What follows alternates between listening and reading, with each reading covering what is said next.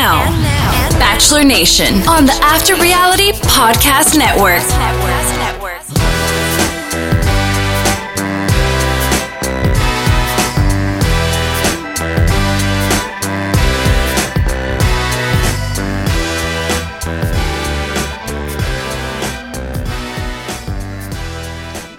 We both did not go to the fantasy suite with Clayton. She's Kate Gunderson.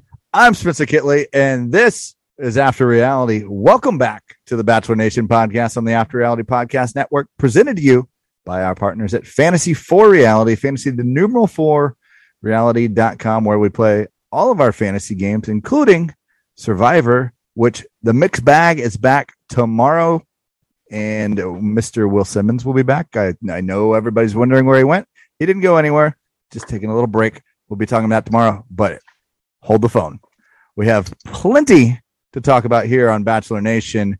4 hours of Bachelor this week, another 4 hours next week, but the fireworks finally started popping. It was our Colton jumping over the fence moment of the season, and Kate, I'm here for it.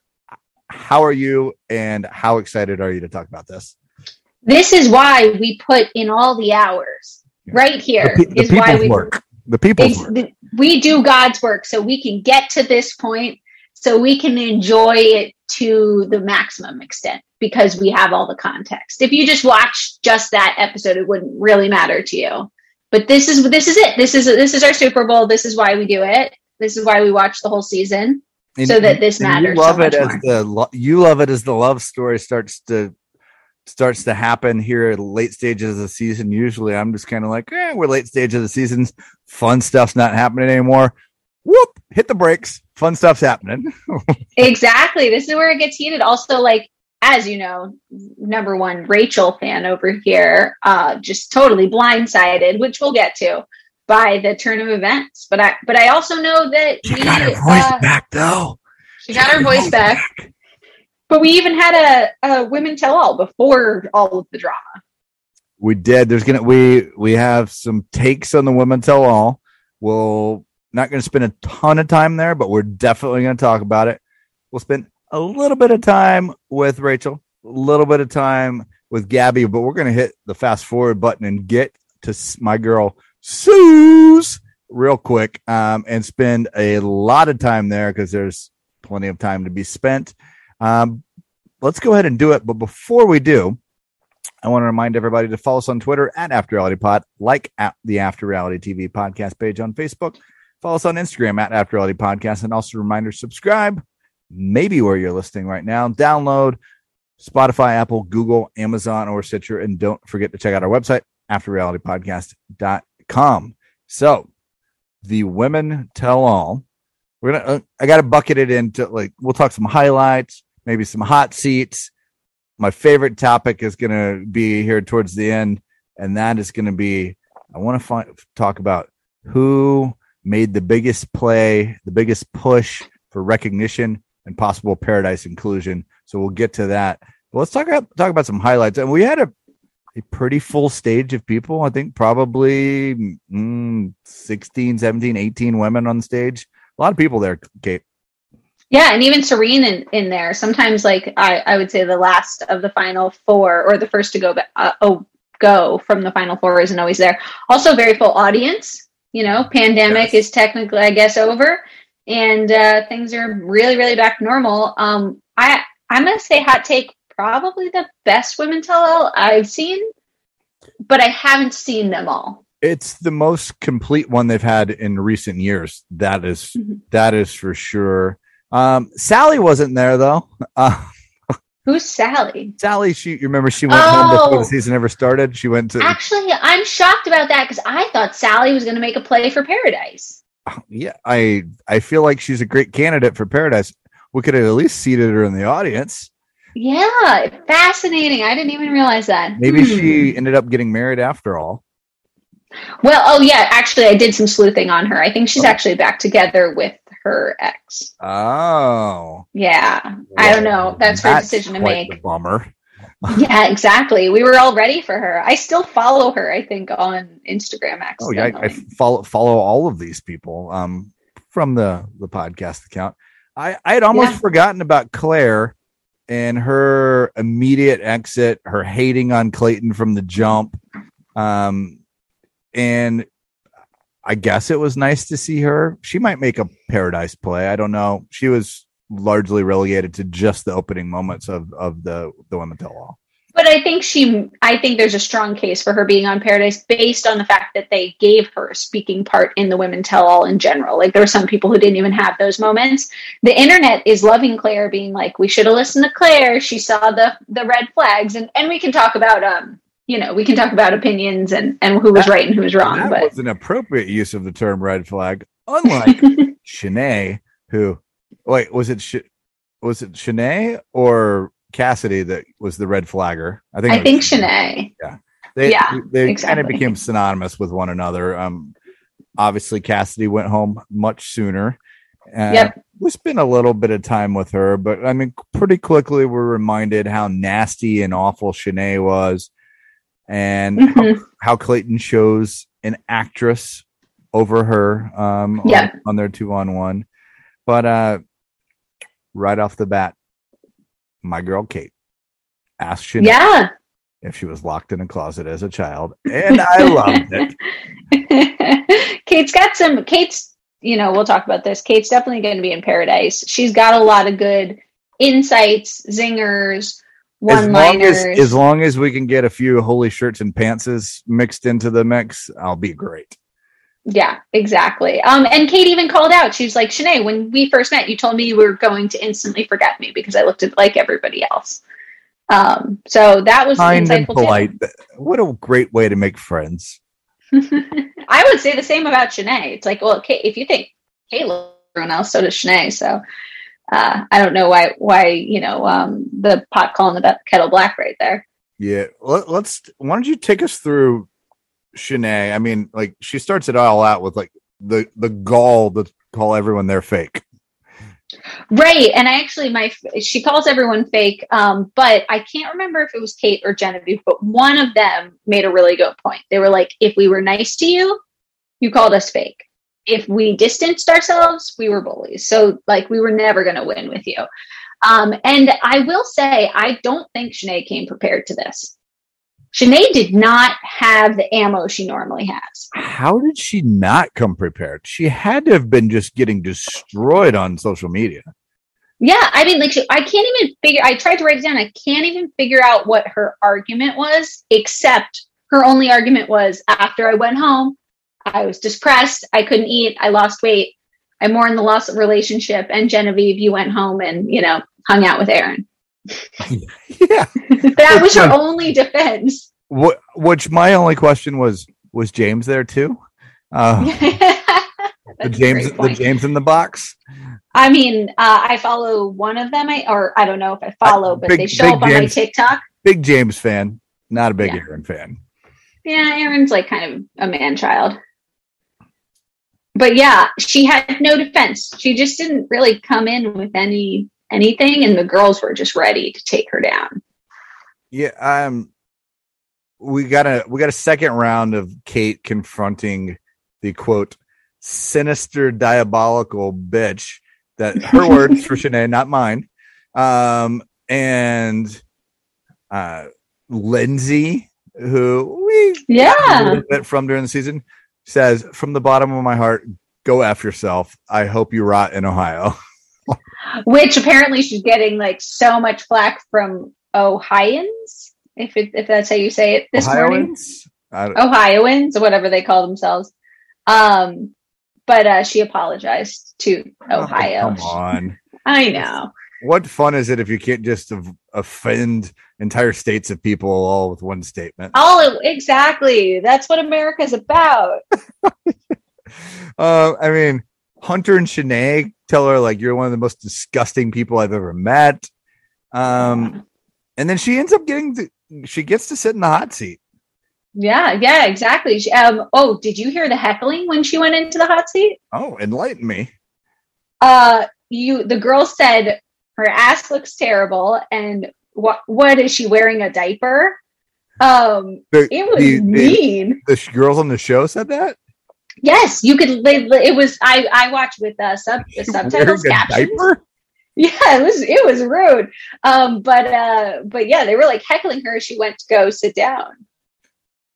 Wow, that's bullying. Yeah.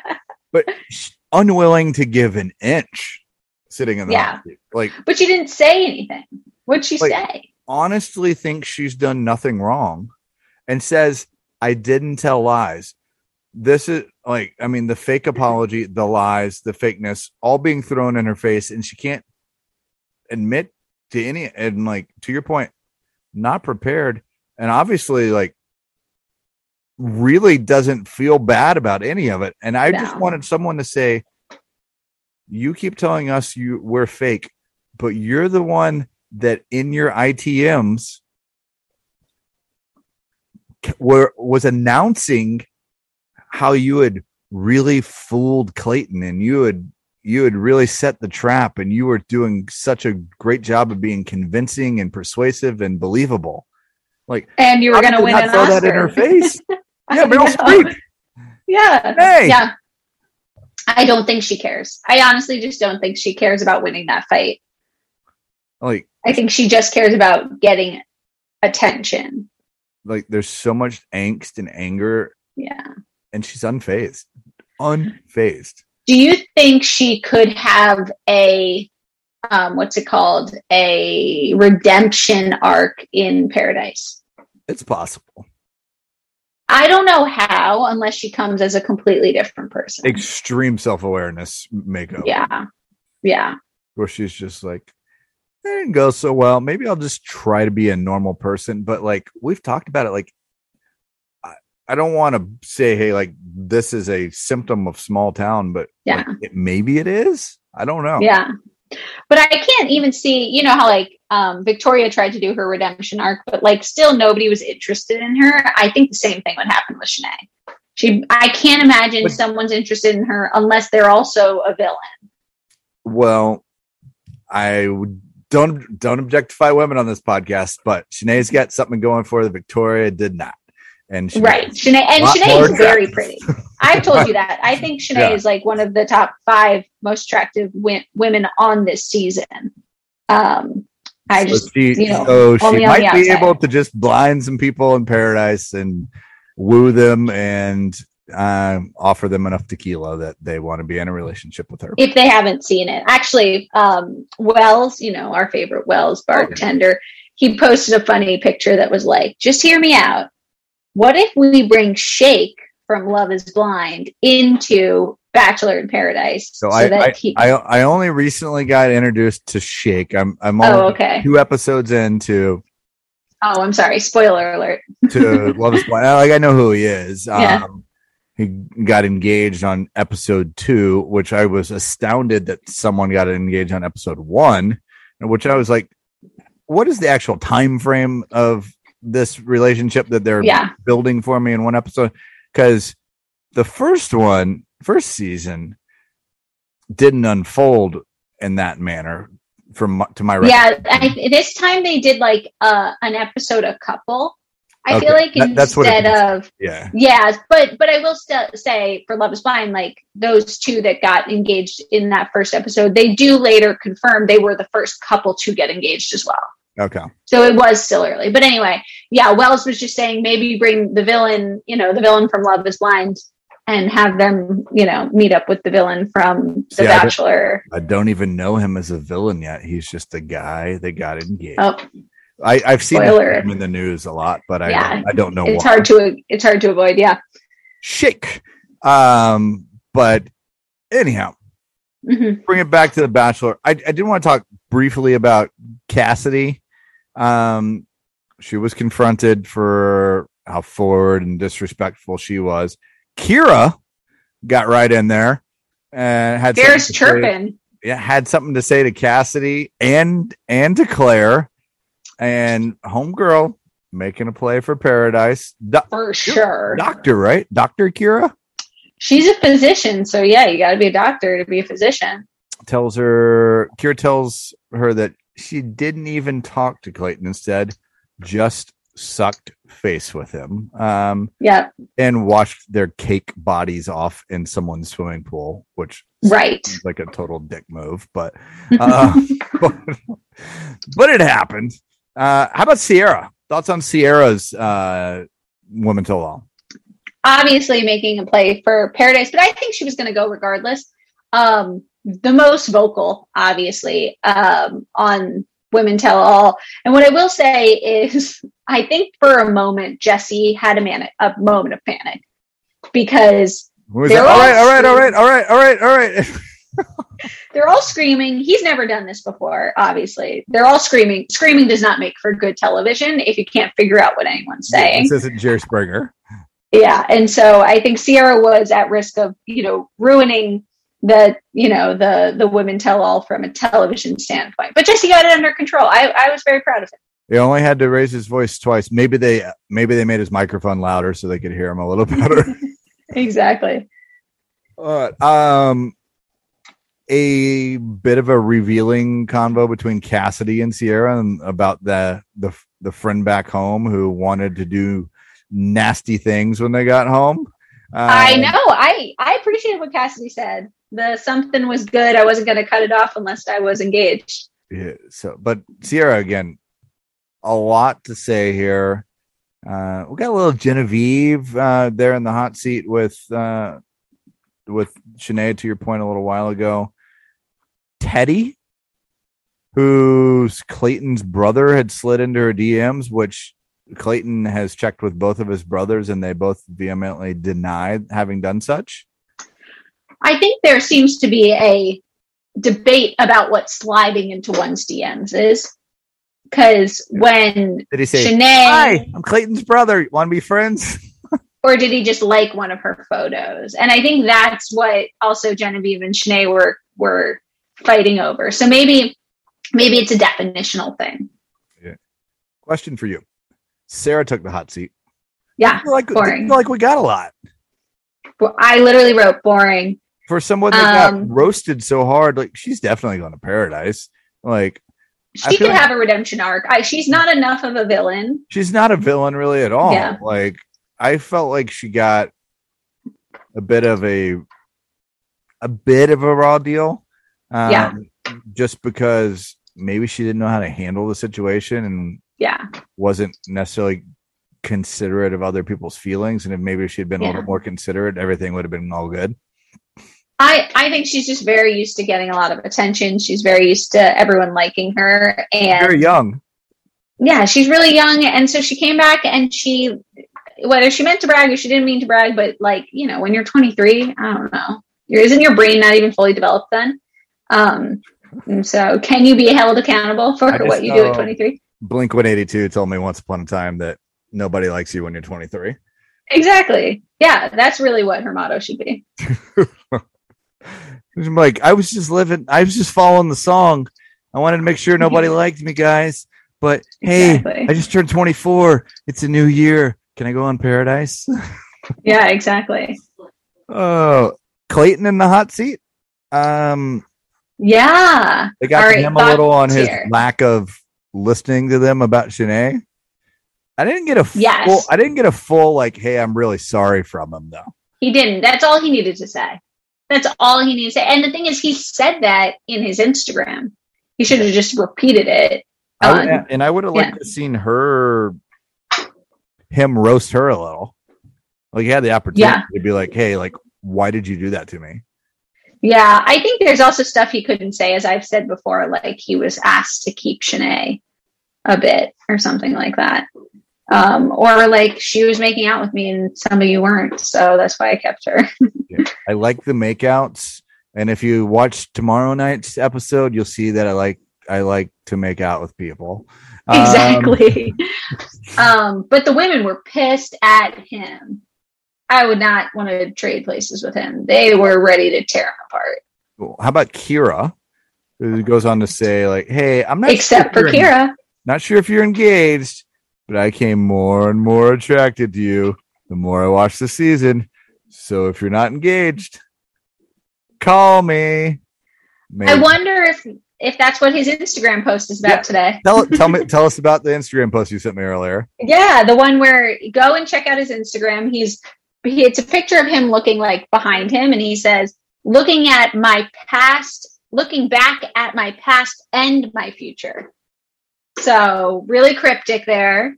Don't know what he means. Maybe he means that someone from his past is now going to be his future. That's how I would read it. How would you interpret it? I was wondering if he left out a couple of words. Or if he meant back at my past and into my future. Or he's just trying to get us all doing this, and it's just like a PR stunt. I think there's a pretty decent likelihood that he has been working to try to make one of these relationships work. Yeah, so I don't know if we were going to talk about this. Very obvious, in my opinion, that he doesn't end up with anyone. I mean, not just by Kira's comment, but then I think two other women said, I hope you're okay. I know they were like, I know how it ends. I hope you're okay. I'm sure that woman breached her contract in some way. Yeah. Well, I think that might have been Teddy. Yeah, it might have been Teddy. It was Teddy. You're right. So yeah, I hope you're okay. Like, who told you what happened? Because that person's in trouble. Yeah, exactly. But one thing that I did notice, and this is significant for the real episode we're going to talk about in a minute, the overnight's episode, is he brought up his past experiences with Teddy and his past experience with Sarah and his past experience with Serene to like foreshadow and explain what happens in the overnights. Because he says, with Sarah, I lost a lot of trust in the process, and I was kind of holding back a lot after the Sarah thing because I didn't know who to trust, and I didn't know what was going on. And then he said, with Serene, it's funny how it's always someone else's fault. Yes, exactly. And he was saying with Serene, yes, that's a really good point. With Serene, he was saying that he realized he didn't share his feelings early enough with Serene. And that held the relationship back. And then obviously overnights, I think he swung too far in the opposite direction. Yeah. I haven't told anyone I love them. So now it's time to tell them all. Wait, this is called the Women Tell All. That episode was called Clayton Tells All. Seriously. So I thought that was him foreshadowing, or at least preparing the audience or us for his debacle. Yeah. Any other Women Tell All thoughts before we do our come uppers, I guess. Thoughts. Okay, go ahead. I have one final. Maybe thought. We have the same one. Was the Jesse flashbacks? The best 2 minutes of the episode was a walk down memory lane with Jesse Palmer. I never watched his season. I think it's hilarious. He gave someone the wrong rose and then called it back. Like, he didn't have another rose to spare. They gave him another rose. He said, "Oh, okay." They didn't show it all. He says, "I think was her name Karen," and he was like, "Karen, I'm sorry. I meant to give it to Caroline. I meant to give it to someone else. I give it to you. You're welcome to still stay, though.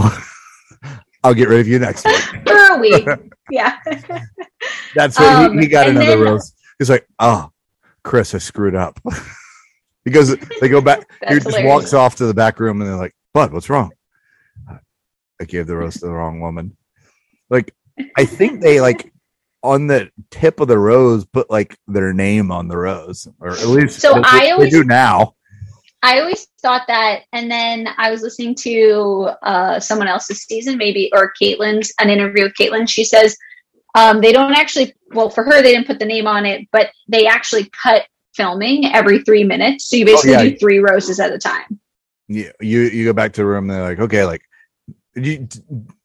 I don't know. I know you've been watching for a while, but do you remember at all when before the rose ceremony, they would go sit in a room full of photos of all the contestants? Oh no. And you would see that process. And they would sit there and they'd take a photo down and look at it.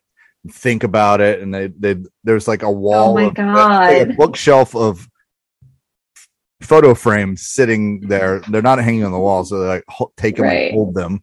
This that was goodness. A many years trope of the show, and so they'd go back in there and be like, okay, like, what was her name? You sure? I did not know that. I don't really want to keep her. Are you sure you want me to keep her? Okay, Trish, would you like to stay? Trish was the villain on Jesse's season. Yeah. And she was awful. She's on every top 20 villains list that you can find. I think I've heard about her. I also find it hilarious that he couldn't speak in that season, and now he is a professional speaker. Professional speaker, which also is like kudos to him. That takes so much courage to watch yourself unable to speak on television and then be like, I'm going to go into that business. Yeah. That's hard. It was a easier transition. Like, I'm going to go into a business and talk about football because I am a professional football player. Failed. Then I'll get better and better at that. And then I become where I can just talk in general about things. Yeah. Well, he got there. Also, he looks better. I'm going to say it. He looks better now than he looked back then. And he's more well-tailored these days. Yeah. Last week, suit was a little tight in the shoulders, Jesse. Oh, really? I was like, God, that's, if you move wrong, the shoulder seams are going to explode. He's pumping some iron. Maybe lay off the bench press for a couple of days. Exactly.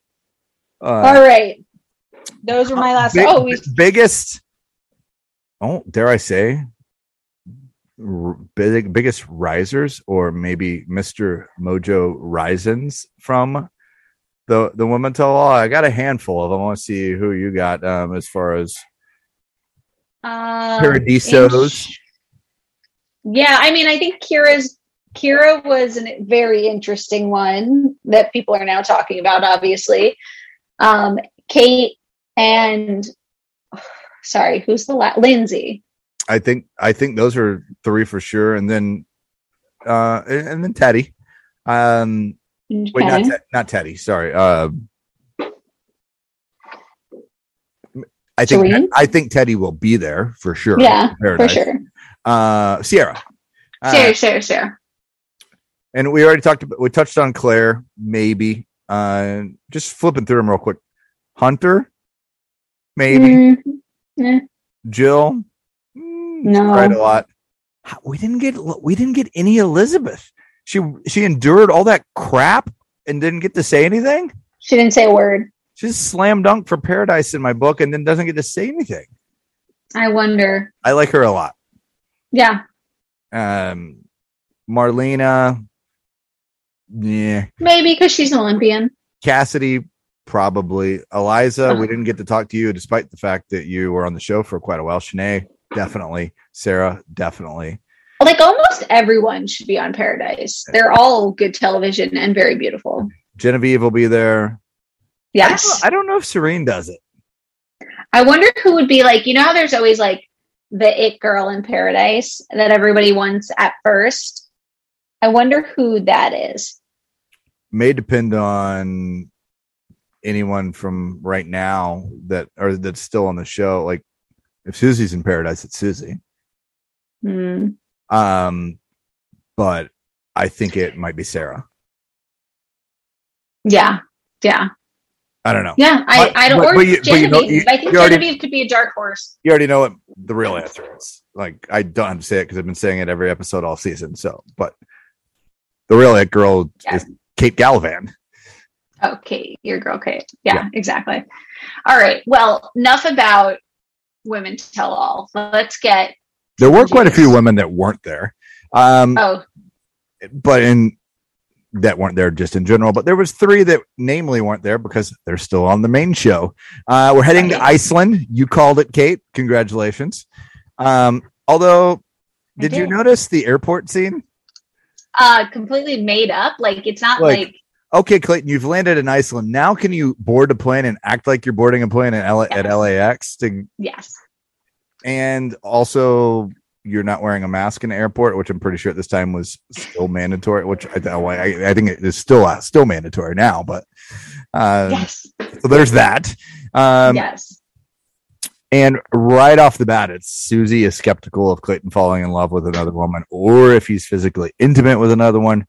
Lots of foreshadowing is what we would call it. I mean, it gave us before a date, during Rachel's date, during Gabby's date, leading up to her date, during like makeouts, every makeout scene with somebody else. It's like, let's flash back to Susie. What's Suze doing at the hotel? But Rachel had the first one-on-one. Yes. No rhyme or reason, according to Bachelor data, as far as which of the three wins usually, as far as order of the dates, because they're not always shot in the order that they show them to us. Obviously, Susie's was last. I saw that. I thought that was super interesting that there wasn't a pattern, because ever since they started doing this awkward thing where they make them all hang out during the overnight situation, like they make them share a room, that started in Peter's season, by the way, which is just the most cruel thing in the world. I thought I would see a pattern after Peter's season of like the final girl being the one that just like pieces out or, you know, self-eliminates or something like that. But that's not it. Yeah. Yeah. So I don't know what the rhyme or reason is, but it is very cruel that they make them all hang out. Yeah, it's cruel and awkward and not even really compelling DV either. No, but it's cringe. Let's see how far our love will go, Rachel. Icelandic helicopter ride where it is nothing but making out, and Clayton telling us he has the strongest physical connection with Rachel. Keep that in mind as we go on. They set that bird down on a snow-covered mountain, and they're going inside of a volcano. And I had written in my notes right here, ironically, I wrote this, given what we got in the after the final credits. I wrote, is this spelunking, or is that only if you're in a cave? Well, it's... Or is it called spelunkling? That's why I couldn't remember that. That was amazing. And it was amazing that like Gabby said it wrong and Susie had never heard it before. Yeah. She's like, yeah, it's called spelunkling. Actually, no, it's not. And Susie, I'm surprised you haven't heard it. I feel like there's a spelunking ride, Disney maybe. Everyone knows what spelunking is. Yeah. I know spelunking is at least cave exploration. I don't know if that counts for volcano exploration. Yeah. But I digress. We did get to revisit Clayton surviving the firing squad with the parents last week, which wasn't that bad. Nighttime is the right time on this date. Rachel knows how she feels. She said how she feels. He has not, despite them having this amazing date. She has this quote of like, I feel like we're on another planet, and I don't know if I can go to the fantasy suites unless he says how he feels. Bada bing, bada boom, he does. Can we talk about how he does it? Obviously, this is the first time we hear him do it. The way he leads up to it is just mean. It makes it sound like he's going to dump her. I don't know if that's editing or if that's just him like not knowing how to pitch something, which I doubt because he's a sales guy. Well, she's all like, I'm just really unable to read you at that last rose ceremony. Like, you really... And you had said it last week, Kate. You were like, yeah, like they gave Rachel the last rose at the rose ceremony. And I know. Everyone, all the viewers and a lot of people out there thought Rachel had it in the bag. So that last rose. I said it out loud several times watching the show. Like, stop. Yeah. But you know what? I was like, maybe the producers just got us again. They always do this, and I fall for it every single time where I'm like, oh, that's the one he's going to pick, but it's just how the editing is. And I think they talked about that in Caitlyn's season a bit, is that like Caitlyn, they didn't show the connection she had with Sean on TV as much as they showed all the other random connections because they wanted to mislead. Yeah. It's like Jordan and JoJo and there's been a couple of others. Where they distract us and it works. Slam dunk, and they have to like make TV kind of thing. Yeah. And so I feel either I got real got, but I think Rachel feels real got too. And we could talk about that. We don't know. They could be together. That's true. So he says, I'm falling in love. I have been for a few weeks. And then he basically implies falling in love. Let's note that. Falling in love. But he implies that she was the first one he started falling in love with And then he says the same thing to Susie later. Yeah. The morning after, which is always fun and awkward on this show, while Rachel is whisking Clayton away.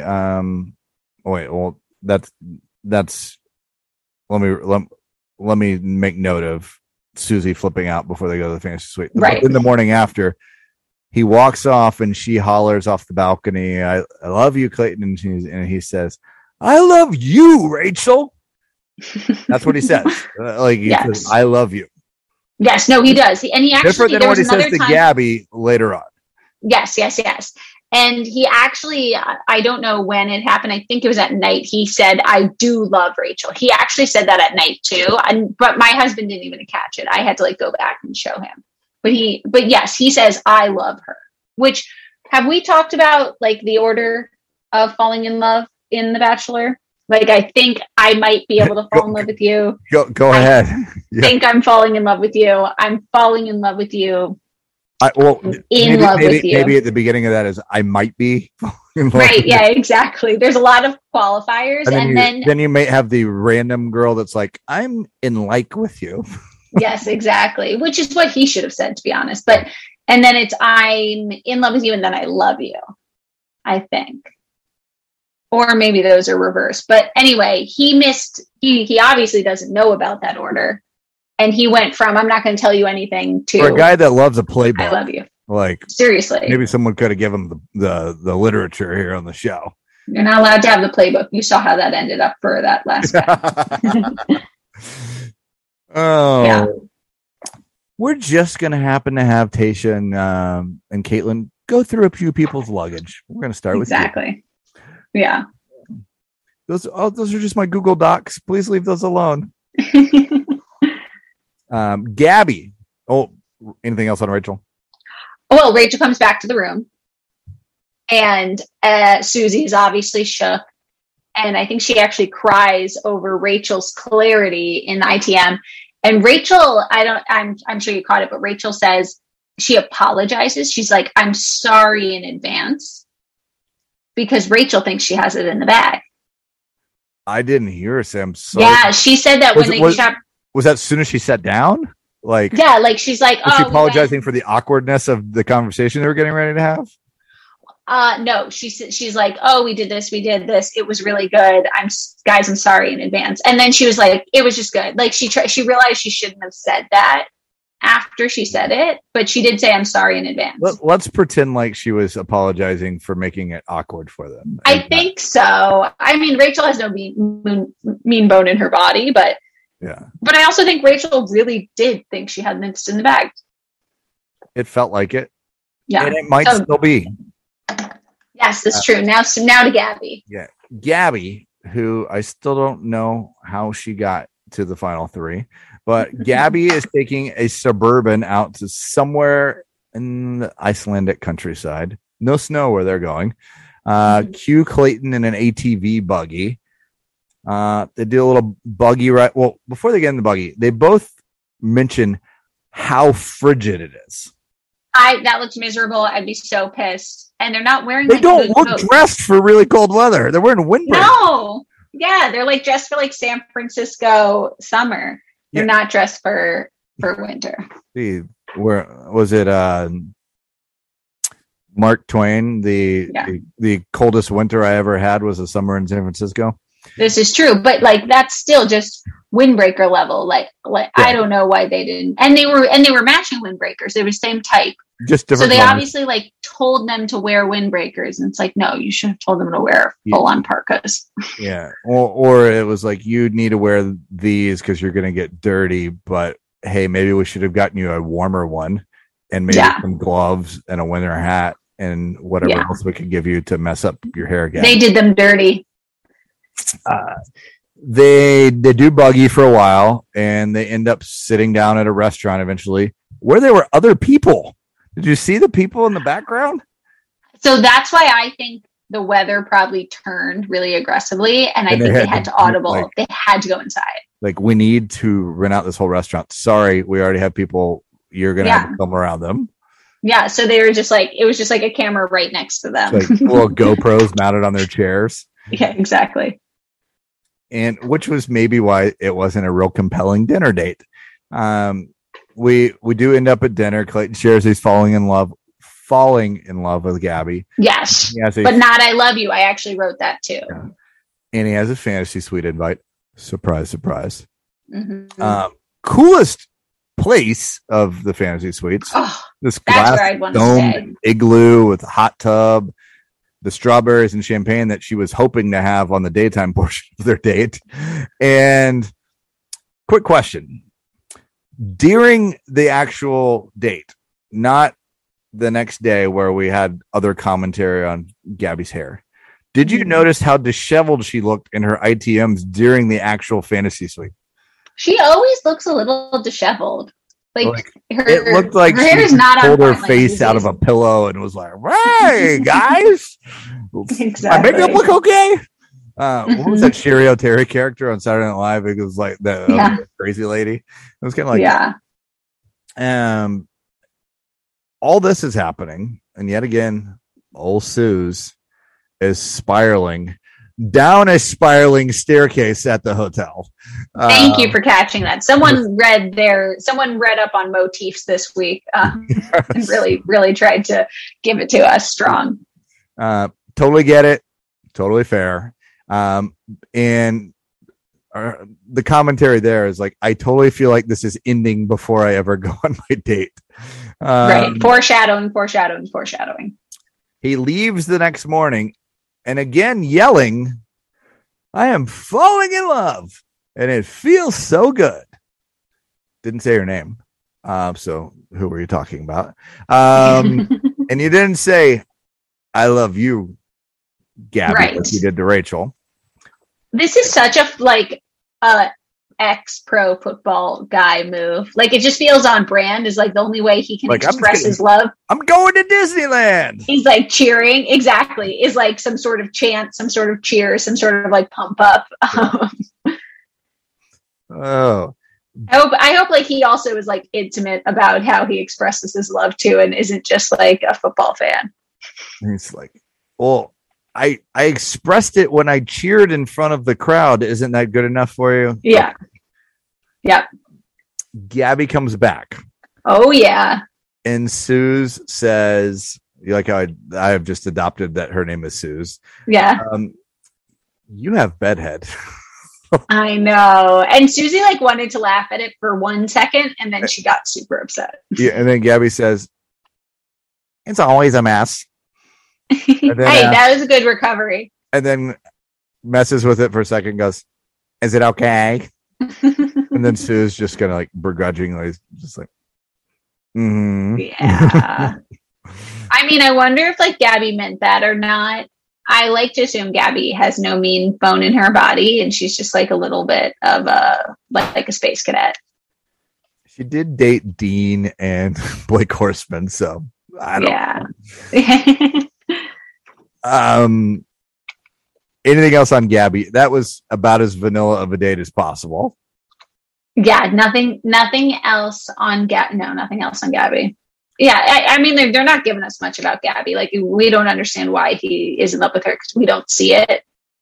I don't understand him using the L word now with two women. And after he didn't literally say it to anybody all season, is just him overcorrecting. And he didn't need to say it to Gabby. I think Gabby would have still gone to fantasy suites with him, even if, you know what I mean? I don't think it needed to be said. Did I just say that she dated Dean and Blake Horseman?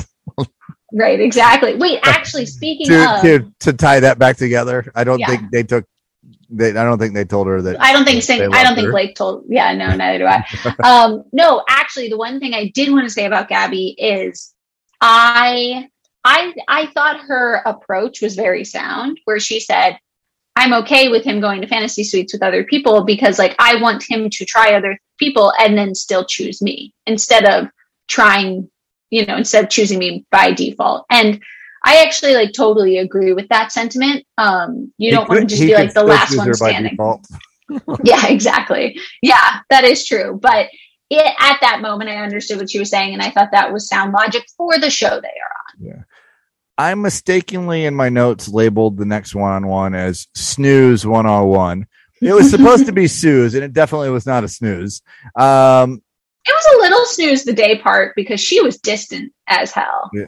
I actually thought she rebounded from being so down decently well for the daytime portion, more maybe so than I expected. I thought we were going to go right into to a fight. Tell me about everything.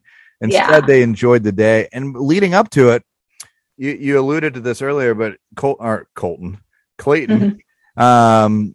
Tells us that the first person that he started to have feelings of love for was Susie. So, which once again, feelings of love for, whereas Rachel most physically attracted to was the terminology.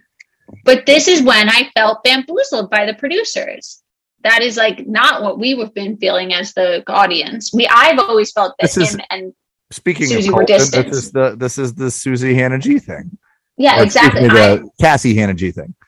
I always, how they edited it, it felt like you could understand Clayton and Susie, but you didn't feel the chemistry there. Do you know what I mean? It just felt a little distant, not as organic, and Rachel and Clayton felt super organic and all over each other. But alas, I'm tricked. I'm duped for the, 11th season in a row. Yeah. Little does he know going into this date, though, that Susie's in a dark place. Yes. Sky Lagoon Hot Springs. I all for the hot spring. I don't know about the cold spray room, hot sauna, outside of the cold plunge into the freezing water, and then into the body scrub. What is absolutely not? Just let me get into the massive hot spring. I've never seen one so big that they end up finally getting into. Absolutely not. I'd be so pissed if that was my date. And you could see it on Susie's face. Susie was already a little angry. And then she's like, now I have to sit in cold mist. She could have. And this is why I was saying it seemed that Susie was distant as hell, because she could have made it, I don't know, sexier, in the mist room. They could have hugged each other. Yeah, instead of just awkwardly standing there. Let's warm each other up. Yeah, I think it could have been a lot more. I wear this huge microphone pack on my bikini that I'm struggling to keep on my body because I'm. Oh, you're right. That. Yeah. Yeah, it was just a weird, she didn't seem happy about the date. I think the producers thought it was going to be the sexiest date, though. Objectively, if you're in your bathing suits, that's much sexier than, buggy riding or spelunking. Warm hot tub good, cold hot tub bad. Bad. I agree. Yeah.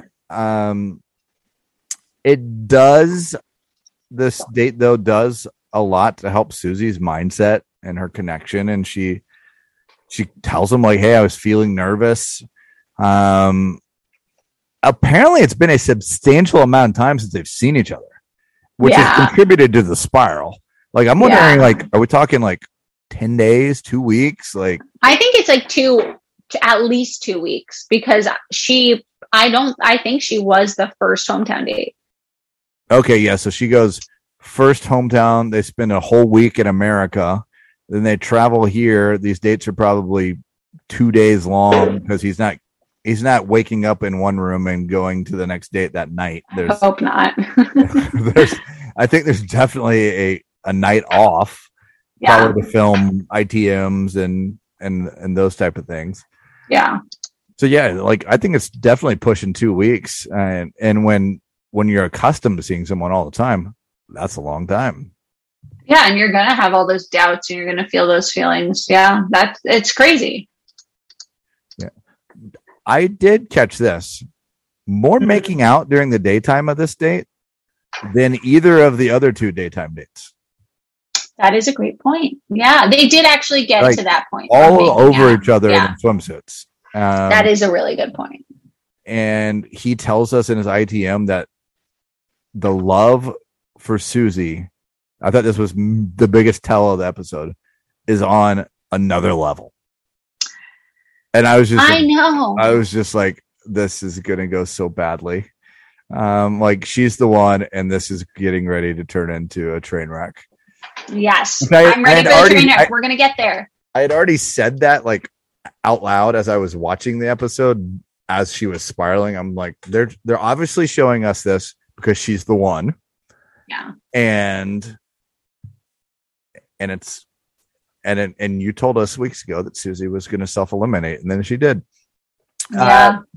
Nighttime is maybe not the right time. It's no longer about me falling in love with you. I am in love with you, Susie. He said it in the exact same way he said it to Rachel, though. But he was falling in love with Rachel, wasn't he? He gave the same speech, though. If you go back and listen to them, it's like the exact same speech. Well, maybe he learned yeah. from not being able to answer the have you said I love you to my daughter yet on Hometowns, and he couldn't answer that.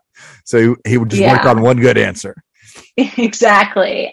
Which I think is, and we'll get it, part of the reason that everyone is mad at him.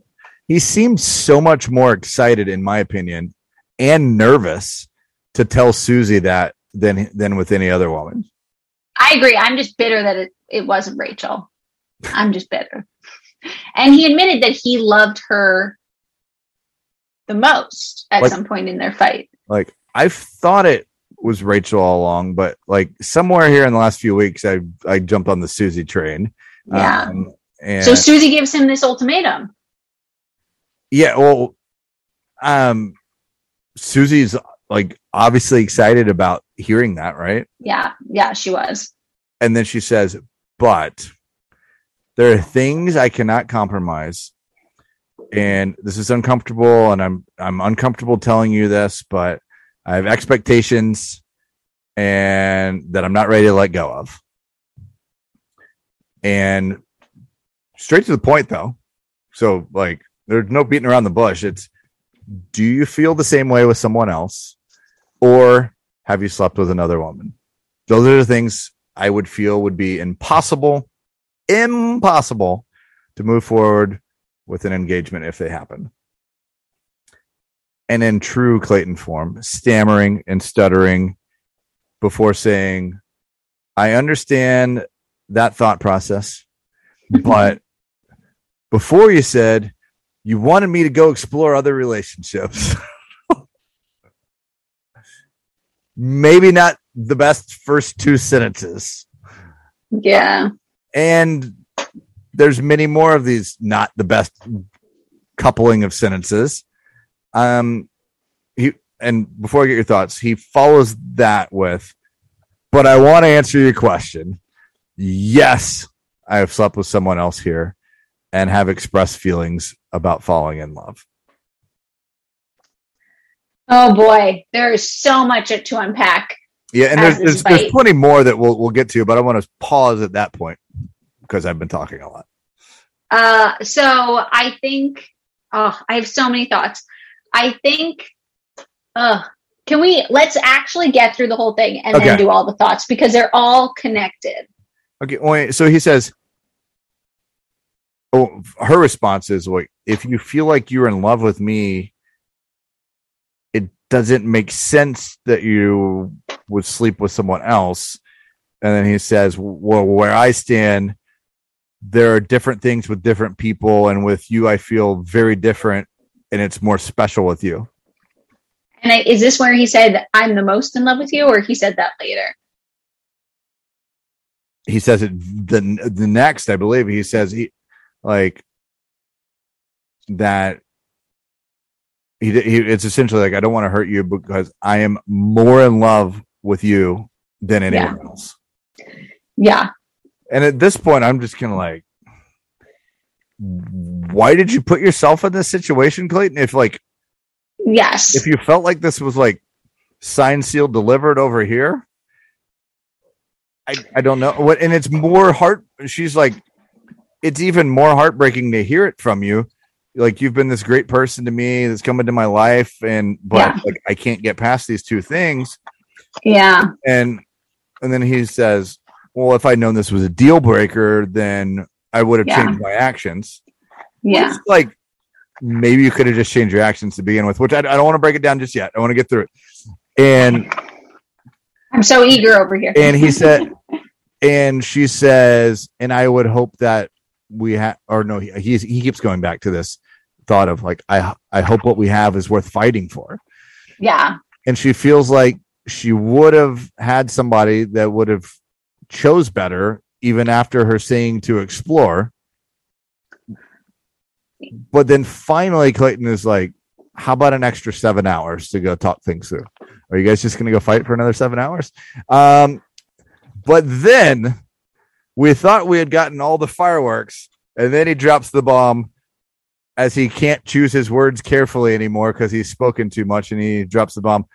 I slept with both of them. Felt like he just felt he needed to say, he was like, I'm in for a penny, in for a pound. I need to get it all out because if we're going to fight about something, we might as well fight about it all. And I was like, whoa, whoa, whoa. Yeah. And then he has the nerve to say, how can you just walk away from what we have had? How can you leave? Yes. And then the final, like, kind of gaslighting, flipping the script, turning her into the villain. I'm sorry, keep going because I'm sure we're going to get into huge debate. She says, I don't know. I'm just very confused. And she's rightly confused and crying. And she gets up and walks away. Which, yeah. I feel like we can dive into this, and then we'll circle back to what happens outdoors and then the fallout from there. Okay. All right. I'm ready for this. Been thinking about this, researching all day, getting lots of thoughts and opinions. Okay. So you said you have thoughts from both points of view, where do you want to start? Okay. I'm going to start with, yes, I want to say it seems like Twitter was like Clayton's the worst.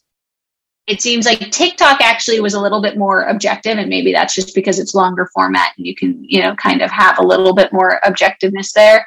But this is where I stand. I think they were both in the wrong, but for different reasons than everyone thinks. Some people share my sentiment, but first of all, everyone's saying this. She knows what show she's on. She shouldn't be shocked that this happened. But the same thing goes for Clayton. He's not wrong that he did it. He's wrong to think it had no consequences. He basically thought the show was going to save him and protect him. He thought that no matter what happened, he can just say, oh, I'm trusting the process.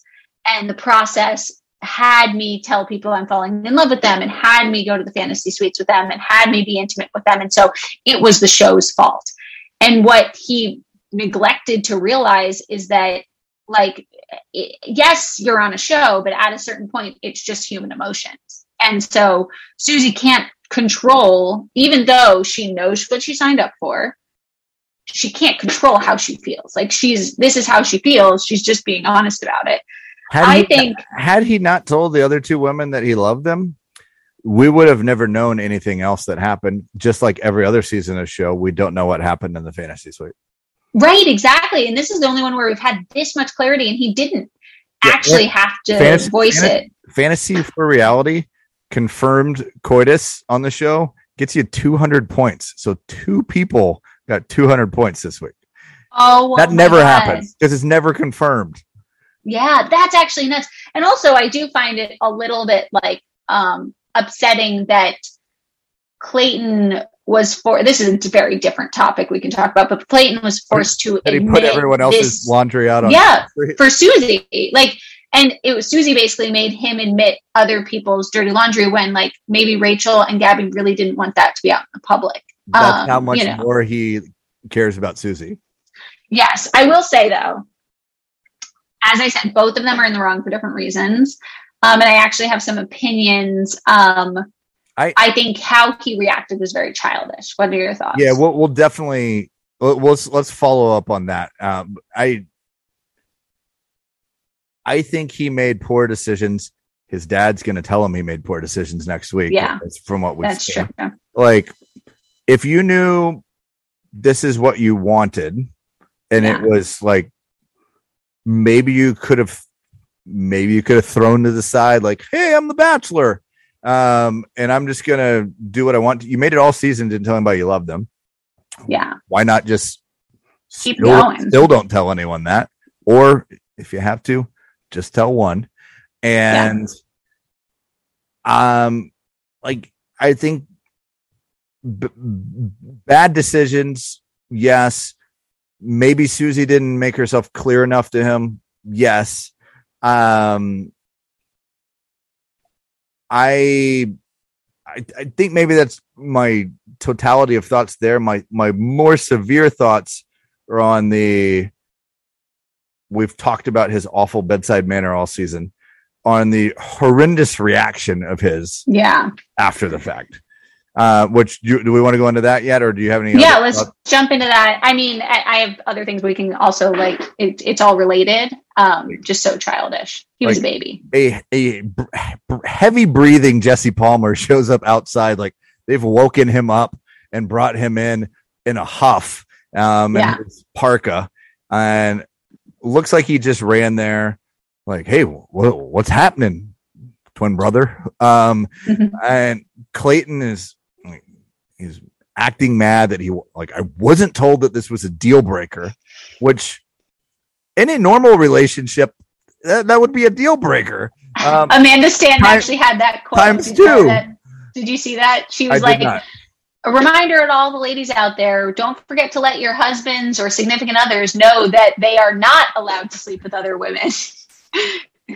Just be explicit about it so they don't get confused. Yeah. Sorry, I didn't know that was in the gray area. Yeah.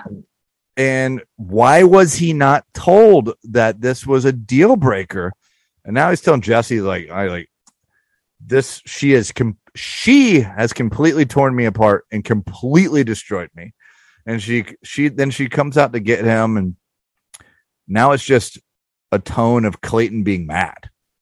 Yeah, I think her for something that he did. Which, it's like, I'm almost positive he's just mad at himself, but he can't channel that appropriately. Yeah. And she feels bad. She's sad. He's mad. And is masking it as, I'm fighting for you. Yeah. No, really, you're just fighting me, not fighting for me. And then he has the nerve to say, in my eyes, you just invalidated everything we had. Just like very condescendingly. Yeah.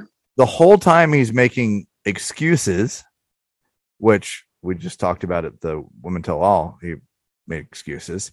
Yeah. And he's a huge dick. He's a huge child. And things are done, and I'm just going to walk you out.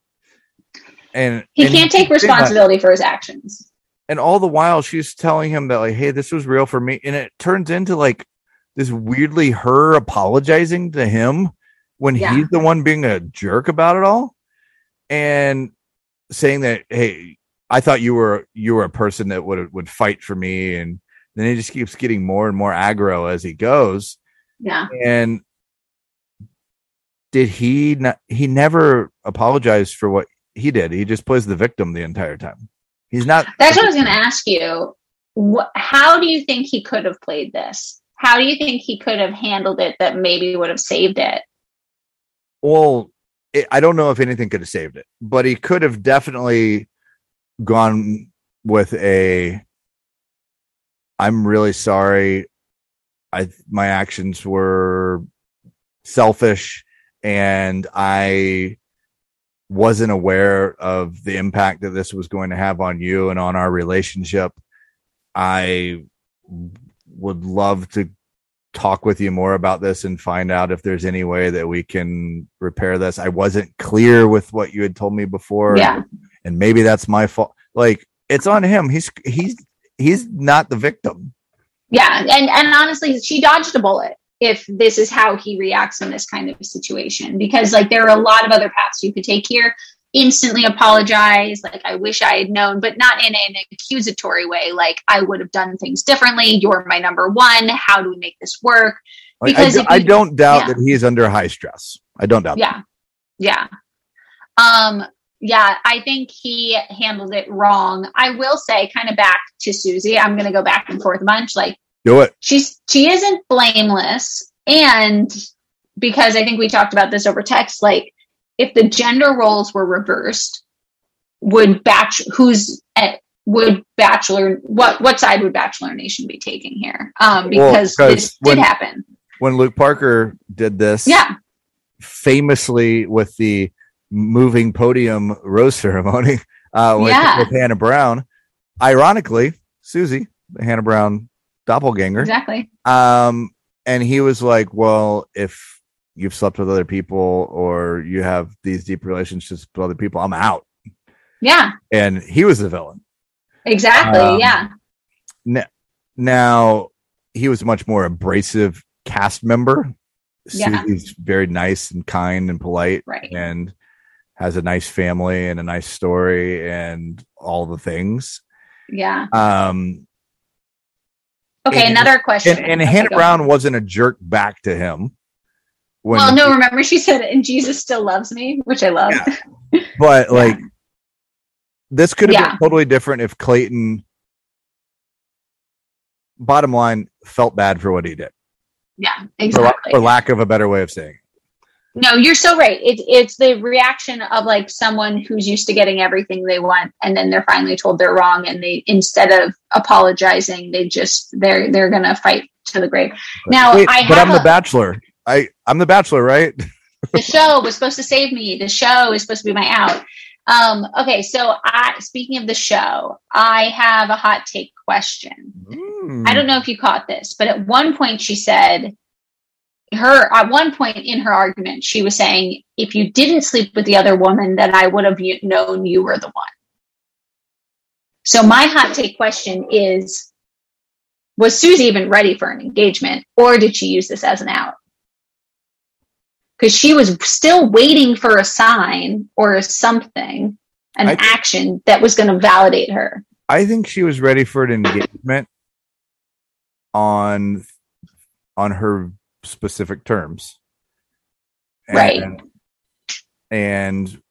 he stepped out of bounds of her terms. And I'm sure Maddie Pruitt on Peter's season was the same boat as Susie. Yeah. Like, I don't know about this kind of thing. Yeah. And your mom hates me. In general, Susie was met with zero kindness at all. Yeah. Slams the door on her pretty much. Like, you know. Yeah.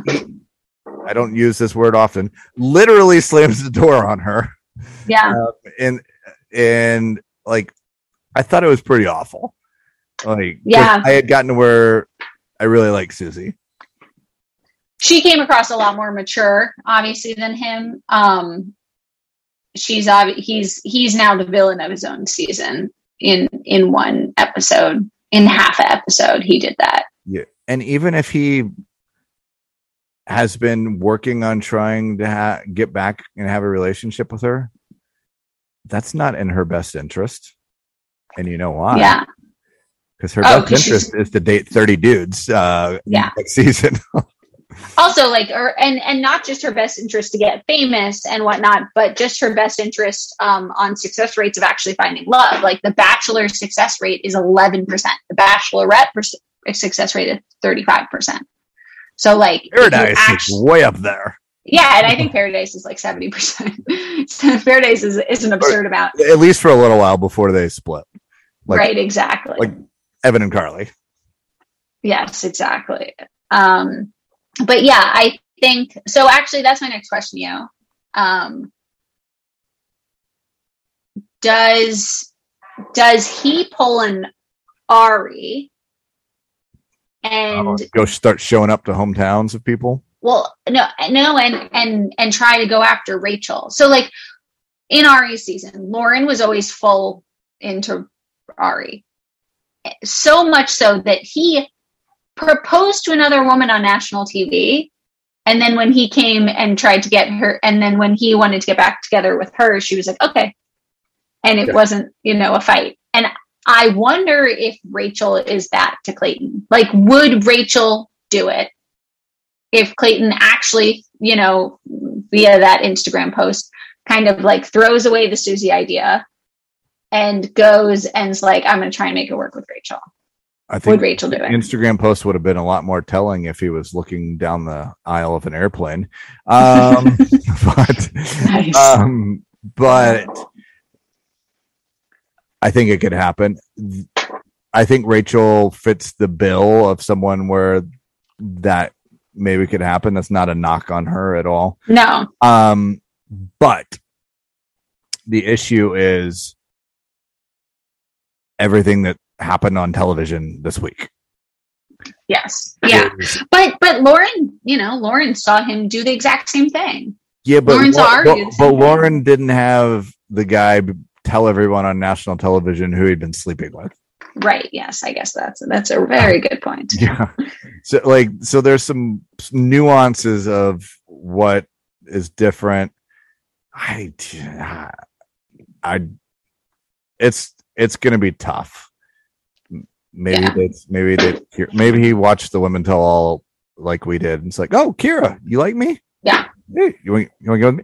And it turns into Night at Roxbury, and it's like, you want to go with me? Cool. All right. Yeah.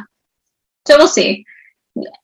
I think Susie's, I would say 99% certainty that Susie's the Bachelorette, because as you were saying before, she would do great on Paradise. I actually think she's too classy for Paradise.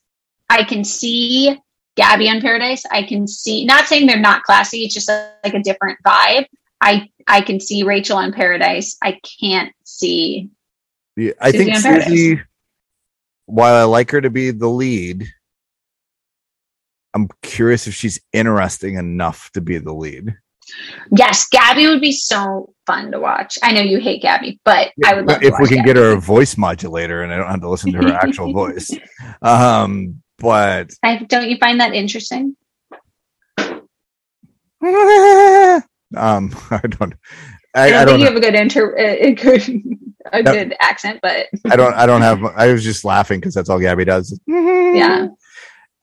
I think it's Susie. If not, I have no clue who it is. And I don't know if Clayton ends up with anyone. Next week, we see Gabby saying, I don't believe anything he has said. Clayton messing things up, telling his parents, kind of getting it thrown back in his face by his dad, and him, again, not taking accountability. Which is kind of what a lot of the season boils down to, like no accountability around Shanae, no accountability around the, well, I guess maybe some around the Sarah stuff, but no. He didn't even apologize for the Shanae stuff. Yeah, no accountability as far as believing things and then just executing on them without actually getting information and data around it. Yeah, and then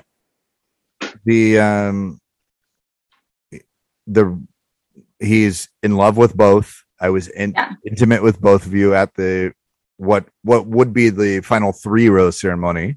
Yeah, there's only 2 people there, and who knows if we get to a proposal? Who knows what that looks like? It feels a lot like Colton season, where he freaks out because Cassie's going to peace out, and he jumps the fence and doesn't even go on a date with Tayshia.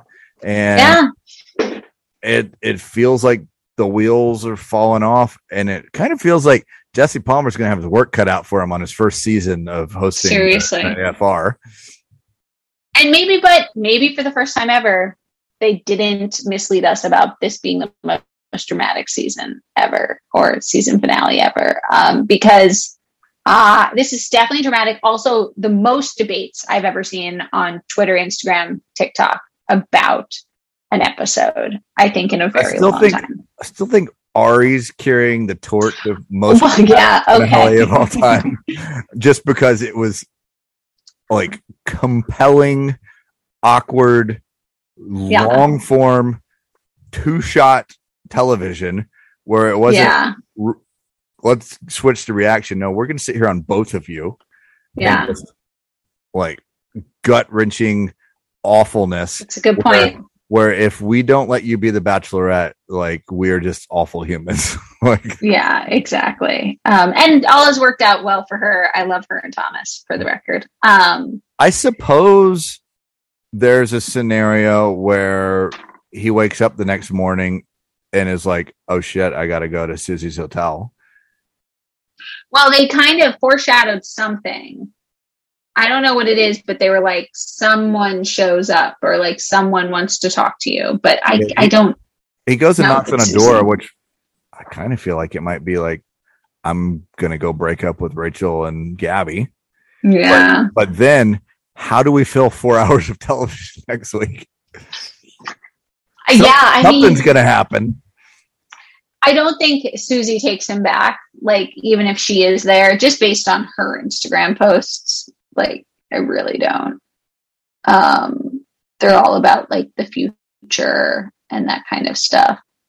You know who has the most upbeat Instagram posts is actually Rachel. Her Instagram, that's all I'm saying, is, like, her Instagram is, like, very happy right now. Oh, well, maybe she... It's not moody at all. Thank you for your... steadfast evaluation of their Instagram. Well, you know me. This is, I'm just trying to figure out the real secrets. I don't even know where to go from there. We'll sit back. We'll wait. We'll see how Clayton handles this, how Jesse handles this.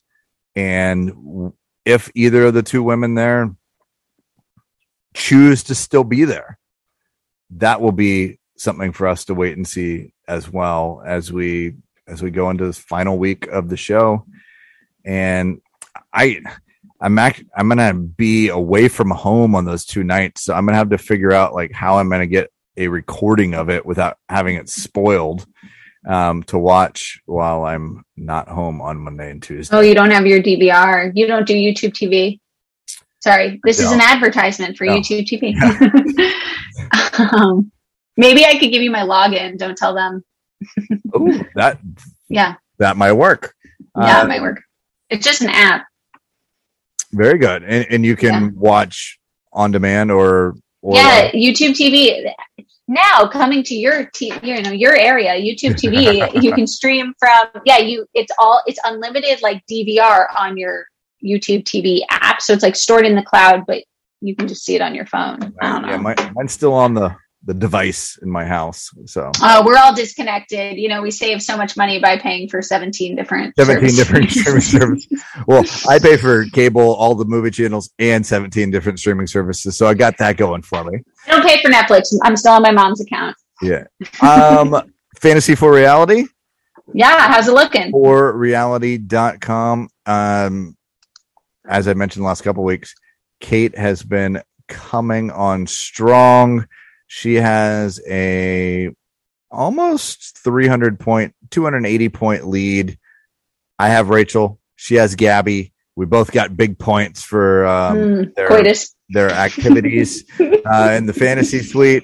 And I feel like barring something really interesting happening, the score is settled, but never say never. Never say never. Knock on wood. Hopefully it's my beginner's luck. I never win after the first round of something, but I do have beginner's luck a lot. We'll see. But I'm excited for next week. I'm actually excited for 4 hours of content. I can do it. I'm excited too. I can't wait to see what happens.